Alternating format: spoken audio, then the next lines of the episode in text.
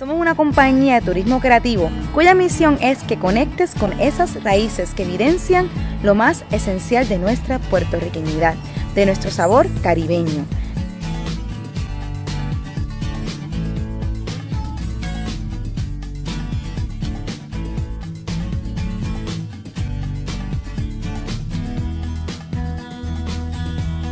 Acompáñanos, porque la historia no solo se lee, la historia se camina. Muy buenas tardes, buenas noches, buenos días, depende a qué hora esté escuchándonos. Estamos hoy desde Jayuya, Puerto Rico, uno de los lugares más hermosos del mundo, conocido como el Valle de Coabey, una tierra santa, sagrada, donde hay tantas historias para contar y hoy tenemos el honor de poder estar aquí acompañados en el hogar de nuestro amigo, que todo el mundo lo conoce como COVID, pero su nombre es Ernesto Luis Dávila Marín, que es una persona que ha abierto las puertas de su casa, no solamente para recibir a las personas que acampen aquí, a que vean lo bello que es Ayuya, pero también para que conozcan nuestra historia revolucionaria, con un museo espectacular que tiene aquí, que ya es mito, él mismo les contará qué está pasando en este lugar y, pero para comenzar rápidamente con nuestro invitado, Kobe, ¿cómo estás? Y gracias por ser parte de nuestro podcast. Yo estoy muy bien y gracias por la visita. Gracias siempre por recibirnos. Esto ya llevamos ya como tres años viniendo aquí porque este espacio siempre es una parada obligatoria de nuestro recorrido clásico llamado Café y Revolución Jayuya. Es un recorrido por la historia de la insurrección nacionalista. Y eso fue lo que me trajo aquí originalmente. Y desde entonces, gracias a COVID, gracias a este espacio, no solamente he conocido la historia, sino he conocido a la familia, entre ellos la familia Marín, que nuestro amigo Ernesto es sobrino de Heriberto Marín, que estuvo en Isla Caribe Podcast hace un año atrás. Y muchos saludos a, a don Heriberto, se está escuchando, ¿no? Una leyenda, una, digo yo, un mártir, una persona viva de nuestra historia que tenemos aquí todavía accesible. Y pues, ¿dónde estamos exactamente ahora, Kobe? Estás este en el barrio Coabey. ¿Y por qué este lugar es especial? Este lugar es especial. Es el escritor del siglo pasado, Nemesio Canales, hermano de Doña Blanca Canales, le llamó a Coabey el paraíso. Wow.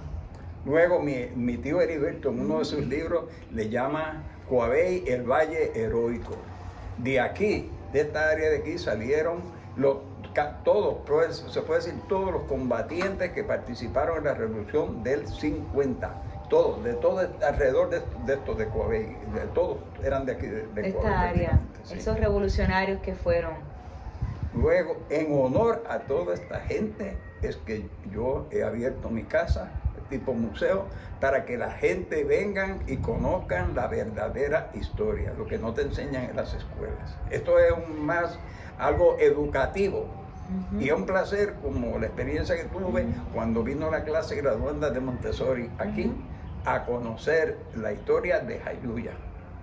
Porque aquí mismo en Jayuya, pues a veces hasta la ignoran. Pero Jayuya se conoce mundialmente por todos lados como un lugar donde se pudo, se logró izar la bandera y declarar la república. Así mismo, y eso, y tú contaste que conozcan la historia para Puerto Rico, pero historia para, para Jayuya no solamente, sino para, Puerto Rico y el mundo. Porque hay que entender para las personas que no conozcan este nombre, voy a decir tres nombres que se escuchan a veces, uno la Revolución de 50, la insurrección nacionalista del 50, el grito de Jayuya, se le da muchos títulos a este evento. Y en resumen, ¿cómo podemos resumir este evento, COVID? ¿Qué pasó un 30 de octubre aquí en Jayuya? Yo te, bueno, te voy a narrar que exactamente cómo, lo que pasó en esos días. Cuéntame, cuéntanos para que la gente El, el 30 de octubre fue un lunes. Ese lunes, como a la una de la tarde, cuando estamos regresando del descanso del mediodía, nos dice la maestra, yo estaba cursando el sexto grado, ah, y nos dice, muchachos, se puede ir a sus casas porque los nacionalistas están quemando el pueblo de Jayuya, en esas palabras así. Bueno, yo tenía 10 años, el grupo salimos afuera, nosotros contentos porque nos podíamos ir al río, pero sin pensar en lo que había, en verdad lo que había sucedido. Ahora, eh, sí, recordar todo lo que pasó, porque a esa edad tú absorbes todo. Y todo se te queda en la mente, que yo recuerdo como, como si hubiera sido ayer. Ese día, pues nos fuimos a la casa El martes hubo un día de tranquilo. El 31 de octubre. El 31 de octubre. La razón era que este, la Guardia Nacional ya estaba eh, planeando, venían para Jayuya, desde San Juan, y venían con, mucha cautela, porque en esos tiempos don Pedro Albizu Campo gozaba de mucha popularidad en esta área. Por eso fue que se logró eh, eh, unir 32 combatientes para declarar la república acá en Jayuya. 32 personas aquí en Jayuya. Fueron el 30 de octubre a declarar la República y lo, y lo lindo de esto es que casi todos, la mayoría, yo creo que 29 de ellos eran de aquí, de Coabey, de, este, de, este, de, este, vecindario. ¿Y por qué de Coabey? ¿Qué crees que, está pasando aquí? ¿Por qué sale de aquí la gran mayoría de estos combatientes que lograron algo que no se logró en ninguna otra parte de Puerto Rico? Como, como te digo, don Pedro era, le encantaba visitar a Coabey, ¿entiendes? Él venía por aquí, entonces ya él conocía a la gente, a la, conocía a los vecinos, a gente, entonces familias completas, porque aquí, aquí hubo, aquí hubo familias completas, por ejemplo hay que mencionar a los Irizarri, Irizarri, yo que fueron como cinco que combatieron y uno murió, este, los Torresola eran tres, Helio, Griselio, Doris, de, de mi familia Marín, mi tío y cuatro primos participaron. ¿En Jayuya o en otras partes también? De aquí, de aquí, todo aquí. todo aquí.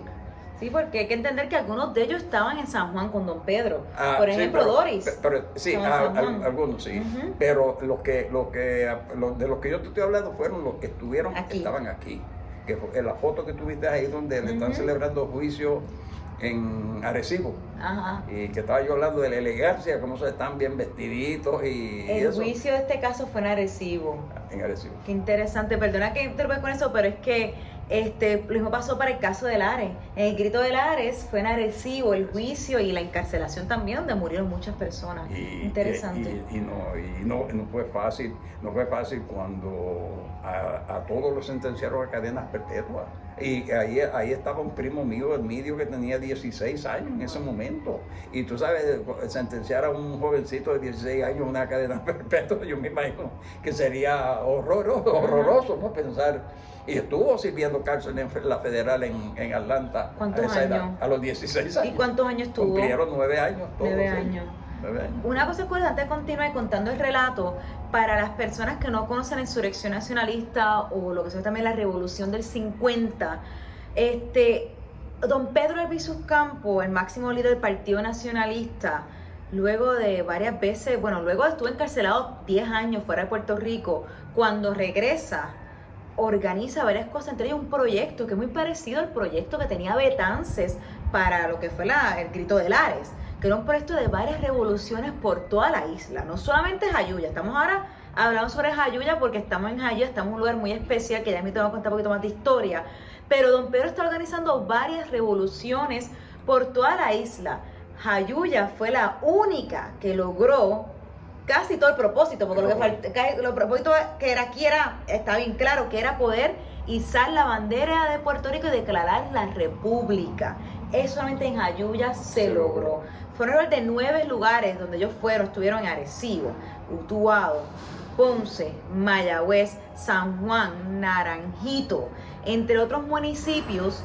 Y solamente aquí, este grupo de 32 valientes lograron llegar al casco urbano y hubieron este, muertes. Y, una mujer. Y una mujer que, la que levantó la bandera. Blanca Canales, que de ella este, podemos. ¿Llegaste a conocer a Blanca Canales? ¿Cómo? ¿Llegaste a conocer a Blanca Canales?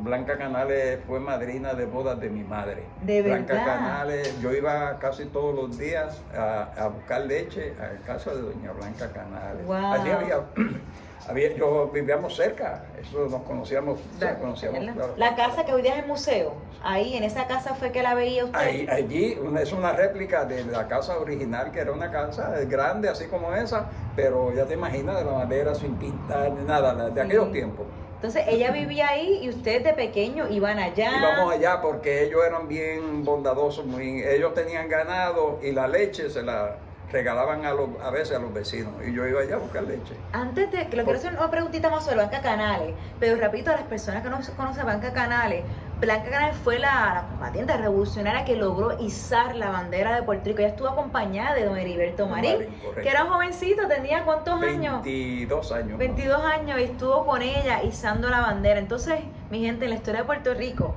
y en la historia colonial de hoy día, porque podemos hablar del grito de Lares, pero el grito de Lares es una, es una lucha contra la colonia española. Pero que es la colonia de Estados Unidos, colonia de Estados Unidos, Solamente una vez se, lograron declarar la, República de Puerto Rico, y izar la bandera y todo fue liderado por una mujer de ayuda llamada Blanca Canales. Cuéntanos un poquito más sobre Blanca Canales. Doña, Blanca Canales, pues, yo lo que tenía era en 10 años, así que no te puedo decir mucho de Pero que te cuente alguna anécdota. no, en verdad, porque mi madre era quien me contaba cosas de la familia, ¿me entiendes? Me encanta. Porque eh, mi con mi madre, a, que a veces eh, hubo un momento en que querían casar a un hermano de Blanca Canales con mi madre, ¿sabes? Porque para aquellos tiempos, pues. ¿Cuál hermano? ¿Cuál hermano? Oye, María, es un chisme de la familia, espérate. Está buena esa historia. Pues, pues, Pero sí, eso que ella lo llegó a conocer, wow. Yo no tuve pues, la oportunidad, yo porque ella pues, siempre estaba en la casa, este, esto de repartir la leche, tenía gente que se encargaban de eso, uh que cuidar eso, pues no tuve mucha relación. Pero sí, este, aquí, nosotros sabíamos cuando don Pedro estaba aquí en, casa, en la casa de Doña ¿Cómo sabían? Porque la escuela eh, que está cerca, nosotros cuando, estudi cuando estábamos estudiando teníamos que pasar por la carretera y, el, y los policías, los, los secretos, la gente, los agentes que seguían a don Pedro a donde quiera que iba, estaban estacionados siempre en el mismo sitio. Cuando nosotros pasamos ya veíamos ese carro blanco, de imagino de los 40, de los 30 por allá, estacionado allí. Ya sabíamos que don Pedro estaba por ahí. Qué interesante. Y don Pedro, este, como estaba comentándonos COVID, estuvo viviendo aquí varios meses. Hace, cuando tuve la oportunidad, la oportunidad de entrevistar a don Heriberto Marín, nos contó cómo este, pudo compartir mucho con don Pedro. mi tío tuvo la oportunidad. Interesante. ¿Lo llegaste a ver a don Pedro no? Yo lo llegué a ver en un meeting que hubo aquí, que lo hacían en aquellos tiempos, los, el meeting, de la tarima era a lo mejor la parte de atrás de un truck de estos de carga, de, allá se subían y eso, y de ahí. Y, otro, y una vez que fue por la escuela a repartirnos dulces, más rayos. ¿De verdad? Sí, siempre con el, elegante él, porque siempre vestido de negro y eso, y lo, lo recuerda uno. ¿Qué escuela era? La de aquí, de Mesio de Canales. Ah, la cara, creo que sí. Y cuando decimos de aquí, gente, para la gente que no estamos localizados, sí quiero explicarle que estamos en el Valle de Coabé, en Jayuya. Detrás tenemos una profesora, una de mis montañas favoritas, que es los tres Picachos. Este, ¿verdad? Este lugar es tan especial y yo me acuerdo hablando con Heriberto y leyendo sus libros que describe este como el valle más hermoso del mundo.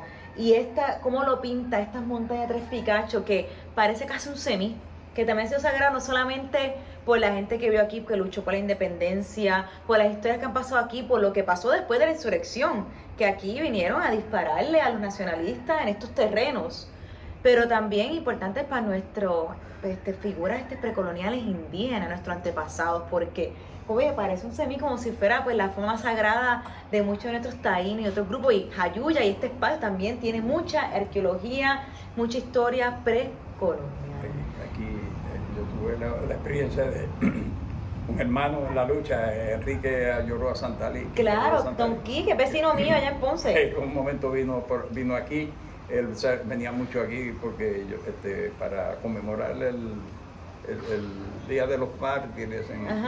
y un día caminando por aquí, por el patio, me se detiene y me dice, Kobe, mira, a mí se me paran los pelos. Mira, mira pensar que el maestro anduvo por esto por estos tejer, por estos madres, por aquí haciendo cosas. Pero el, mucho, aquí mucha gente viene y, y es como respeto. Eh, es un, es un lugar mágico, un lugar mágico este, por la historia que aguanta y en verdad ahora mismo estamos aquí y siento una paz increíble y siempre es así. Un santuario. Siempre vengo para acá es una paz increíble y, y para terminar con esta historia está contándonos que entonces el 30 de octubre está en la escuela. El martes, que fue el día 31, un día de tranquilidad. Este, al día siguiente, el tercer día, este, entran aviones aquí a Coabí. ¿Usted lo escuchó? ¿Se acuerda? No, sí, pasaban, pasaban bajititos aquí. Que lo escuchó bien claro. Los aviones, los aviones aquellos eran propellers de esos, bujos, de, estoy hablando del 50, no eran, no eran jets de esos que ni silencioso ni nada. lo escuchaste. Eh, y, bueno, que nosotros vivíamos en una loma y de ahí se veía prácticamente el piloto, se veía porque lo que venían era a, a observar, a ver, a buscar los nacionalistas, a observar desde arriba, desde el aire, dónde estaban escondidos. Pero eh, eh, transportate al, a 70 años, 70 años atrás, ¿no? 70 años atrás. Pues los aviones como eran y el sistema. Ese miércoles vinieron, parece ya, mientras los aviones estaban por aquí, ya la Guardia Nacional se iba acercando a Jayuya. El jueves, cerca del mediodía, así más o menos, entran aquí a Coabé. Y ahí fue donde entran a la parte alta de ahí y ahí tiran como un disparo de mortero hacia, hacia el monte, hacia los tres Picachos. Pero era para amedrentar a la gente. Para que la gente, y porque decían en estas palabras, Puerto Parlante decía, no se quede nadie en la casa, baje todo el mundo, baje el perro, baje el gato, baje todo, todo el mundo a la carretera. La carretera era un camino de tierra, ¿no? Pero ese, ese, tiempo era el medio que había para, para los, las la la mulas, las cajetas, las cajetones de mula y de bueyes, que eran los que pasaban por ahí. A veces de vez en cuando un jeep. y y ahí, ahí nos tuvieron ese día un rato, entonces ahí poco a poco fueron enviando a las, a las madres con los niños a las casas y detuvieron a todos los varones, los, detuvieron, digo a los adultos. A los adultos para ahí escoger, de ahí recoger a los que participaron, porque ya más o menos tenían una idea quiénes eran. Y ahí se los llevaron a todos, ya nosotros ya no los volvimos a ver. qué este, interesante, entonces estamos hablando, para localizarnos, estamos el 30 de octubre, que es que hay lunes, tanto, básicamente de repente le dicen que vayan a las casas porque algo está pasando. Mm. Va a su casa, el martes la cosa está tranquila, pero ya comienza a escucharse de noche que hay como que estas avionetas que están por ahí y están disparando hacia la montaña amedrentando por donde quiera que podían. No te olvides, porque Utuado está cerca. En Utuado hubo más disparos que en en, Utuado murió mucha gente en la, en la, en la revolución. Hay, hay aquí a veces, pues la gente llega, ah, pero cuando ametrallaron todo esto aquí, cuando bombardearon todo esto aquí, no, no, espérate, espérate, no, no, aquí no hubo bombardeo. exactamente. Aquí hubo un disparo que yo recuerde y eso fue todo. Y mi tío se lo he dicho, mi sí. tío sabe. Sí, sí, sí, él me, lo, me contó que dice que se disparó hacia la montaña. Hacia la montaña, no fueron bombas. Esto lo hemos es que esta confusión se debe a un libro que se publicó que menciona esas palabras y básicamente hablando con las personas que ustedes dicen, no, aquí no fue bomba, fue ametrallando a ciertas áreas que hay que entender que el plan de, de, don Pedro, este plan brillante siguiendo los principios de Sun Tzu, del arte de la guerra, era que los nacionalistas no quisieran poner a pelear disparos con las tropas americanas, porque iban a perder. El plan era llevar varias revoluciones, izar la bandera, declarar República de Puerto Rico y todos arrancar hacia, las, hacia lo que es la área de Utuado. ¿Por qué Utuado? Esta zona cárcica, esta zona de cuevas, esconderse en estas cuevas porque al final el plan era llamar la, intención, la atención internacional. lo, que, lo, que pasó en el 30 de octubre, lo que pasó con, la, con, con lo que pasó con Helio, el Griselio, Griselio Torresola y Oscar Collazo, ir a la casa Blair, a la casa del presidente, del presidente Truman. Eso fue donar la vida, eso, ellos fueron entregar la vida por un, por un ideal, por llevar un mensaje de que aquí a lo mejor habían 3 millones de seres humanos que necesitaban atención, porque la gente se equivoca, aquí la gente viene, yo se ha oído gente decir, no, que aquí los americanos vinieron a salvarme, qué sé yo. Mire, después de los americanos haber estado aquí más de 50 años, nosotros todavía andábamos muertos de hambre, con hambre, miseria y cargados de lombrices y parásitos, así que no vengan a decir que los americanos vinieron aquí. Pobreza extrema, muchas compañías. Y, todo lo que ha sucedido por, el bien de esta gente. Sí, muchas Y eso es triste, que por eso es que yo estoy haciendo esto.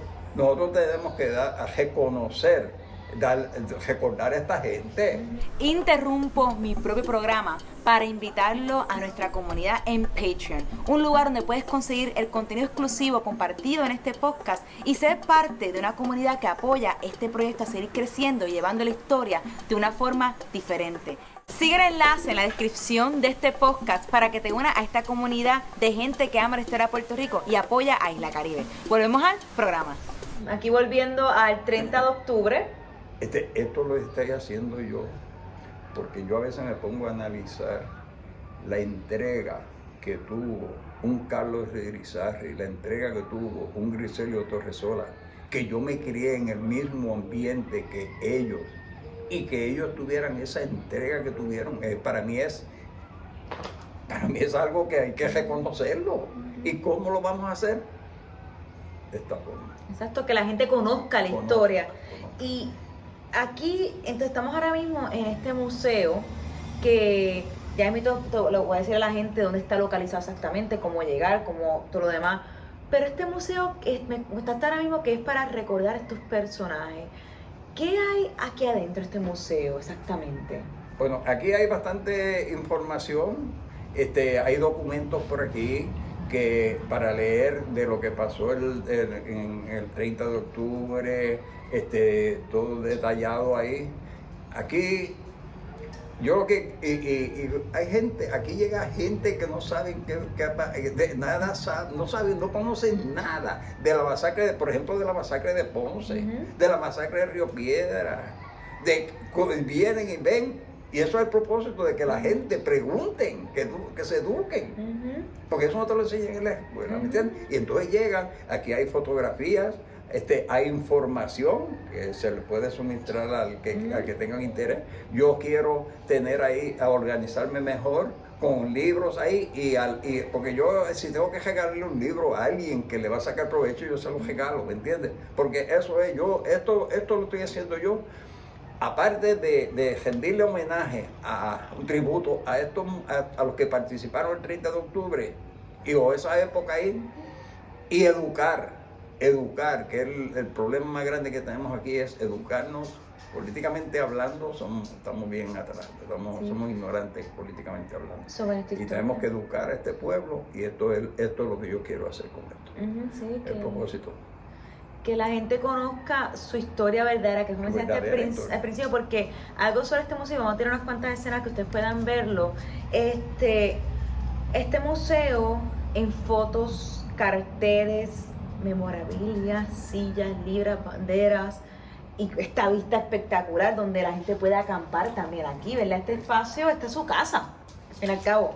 Está abierto a que la gente pueda no solamente estar en museo, también acampar y sentir la magia de este lugar que en verdad, como persona que he viajado casi toda la isla, he hecho turismo por todos lados, he hecho, tours en muchos municipios, este es el, más mágico por lo especial que es este lugar y poder acampar aquí todo tiene unos significados bien importantes. Me encantó el ejemplo que diste de Don Quique Lloro a Santalí, porque Vito, uno siente esa vibra en este espacio.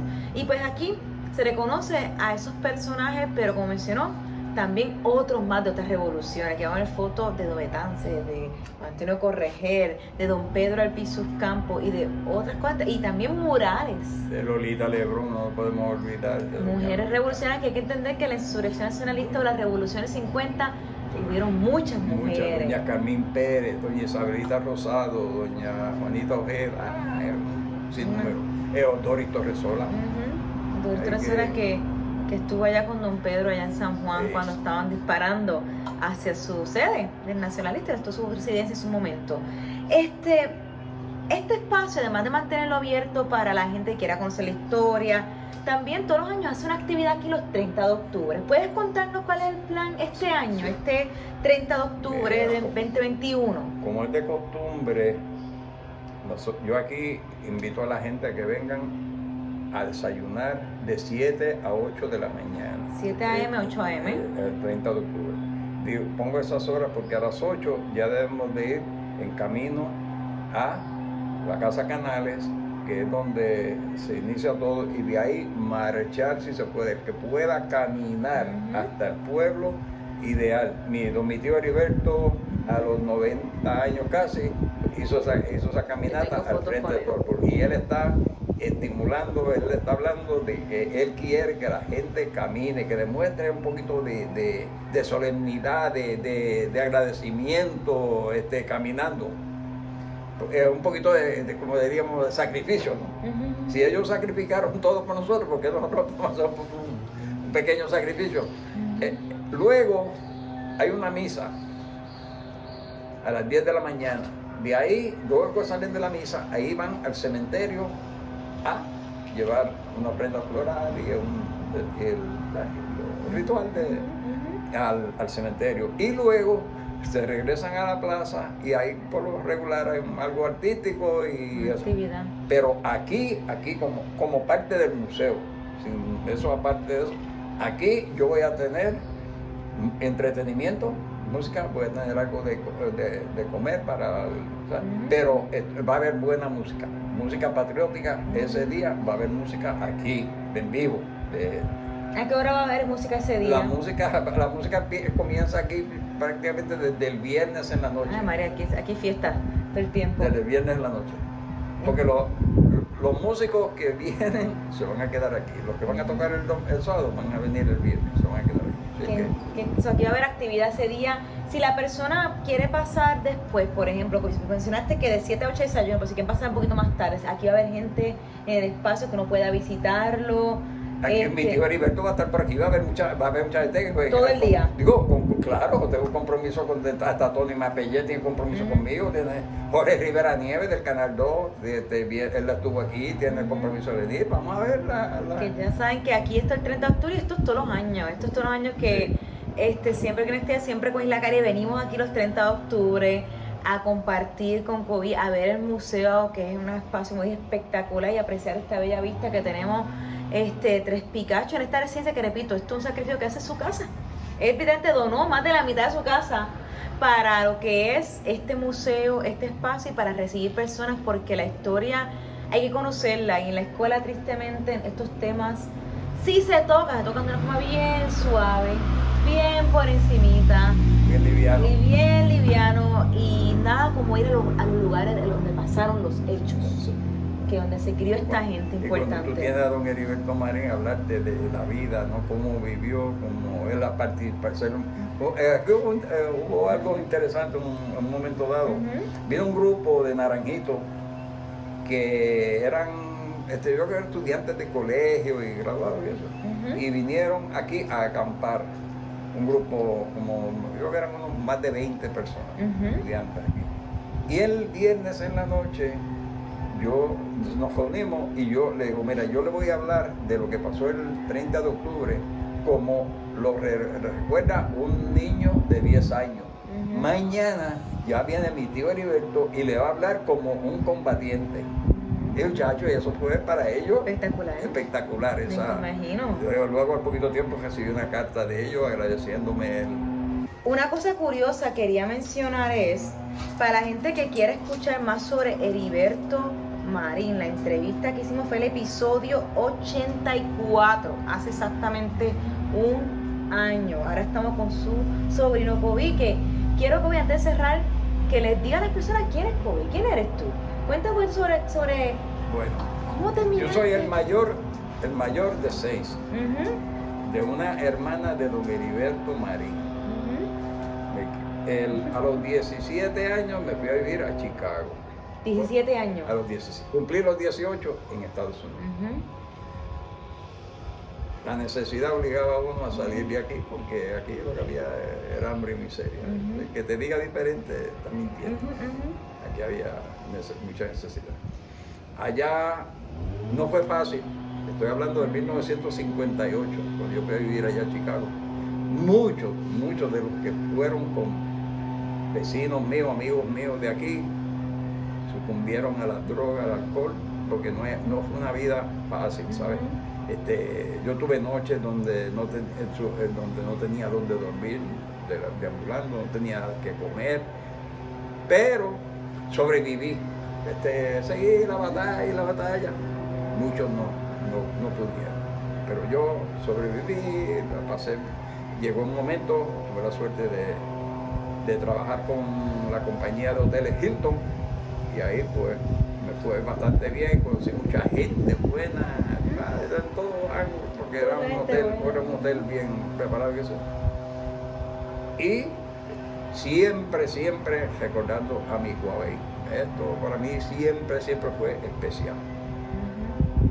Y yo dije, y entonces cuando yo decidí regresar acá, después de, de 36 años allá en Chicago, tengo la suerte de conseguir este, este, lugar, este lugar, que para mí esto es... Y el tiempo, esto me dio tiempo para pensar y analizar la situación nuestra. Este, el, por ejemplo, esto de, de que de esta gente que sacrificaron todo y aquí nadie los recuerda, sacan un día al año para supuestamente recordar a esta gente, pero muchos van con la idea de fiestar y beber y gritar.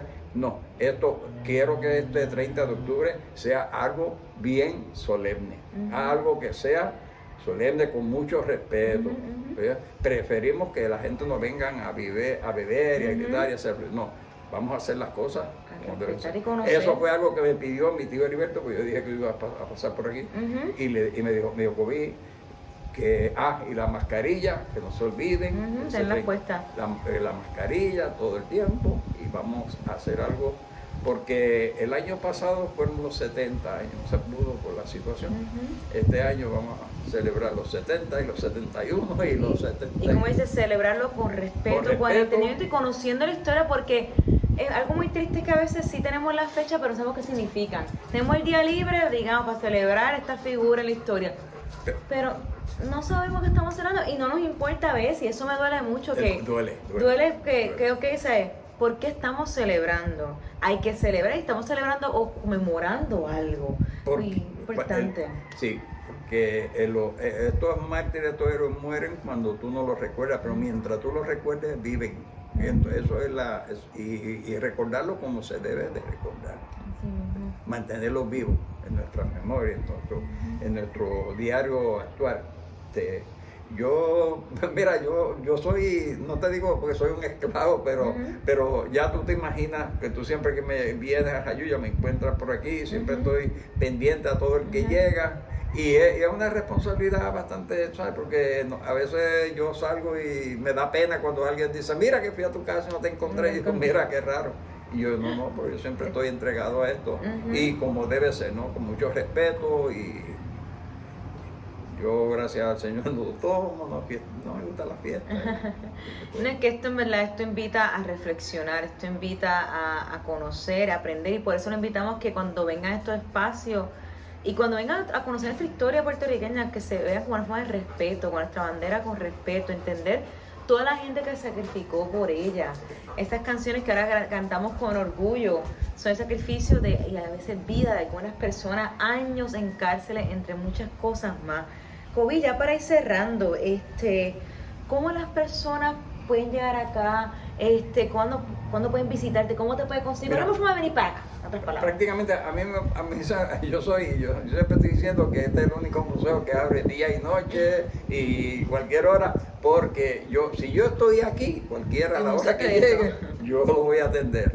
Lo, Le voy a atender con mucho respeto y cariño y eso. Yo siempre le decía a la gente, cuando hacemos amistad, yo digo, mira, nosotros somos bien este, hospitalario, Ayuya, somos un pueblo hospitalario y nosotros lo recibimos a ustedes, al visitante, con un apretón de mano y lo despedimos con un abrazo.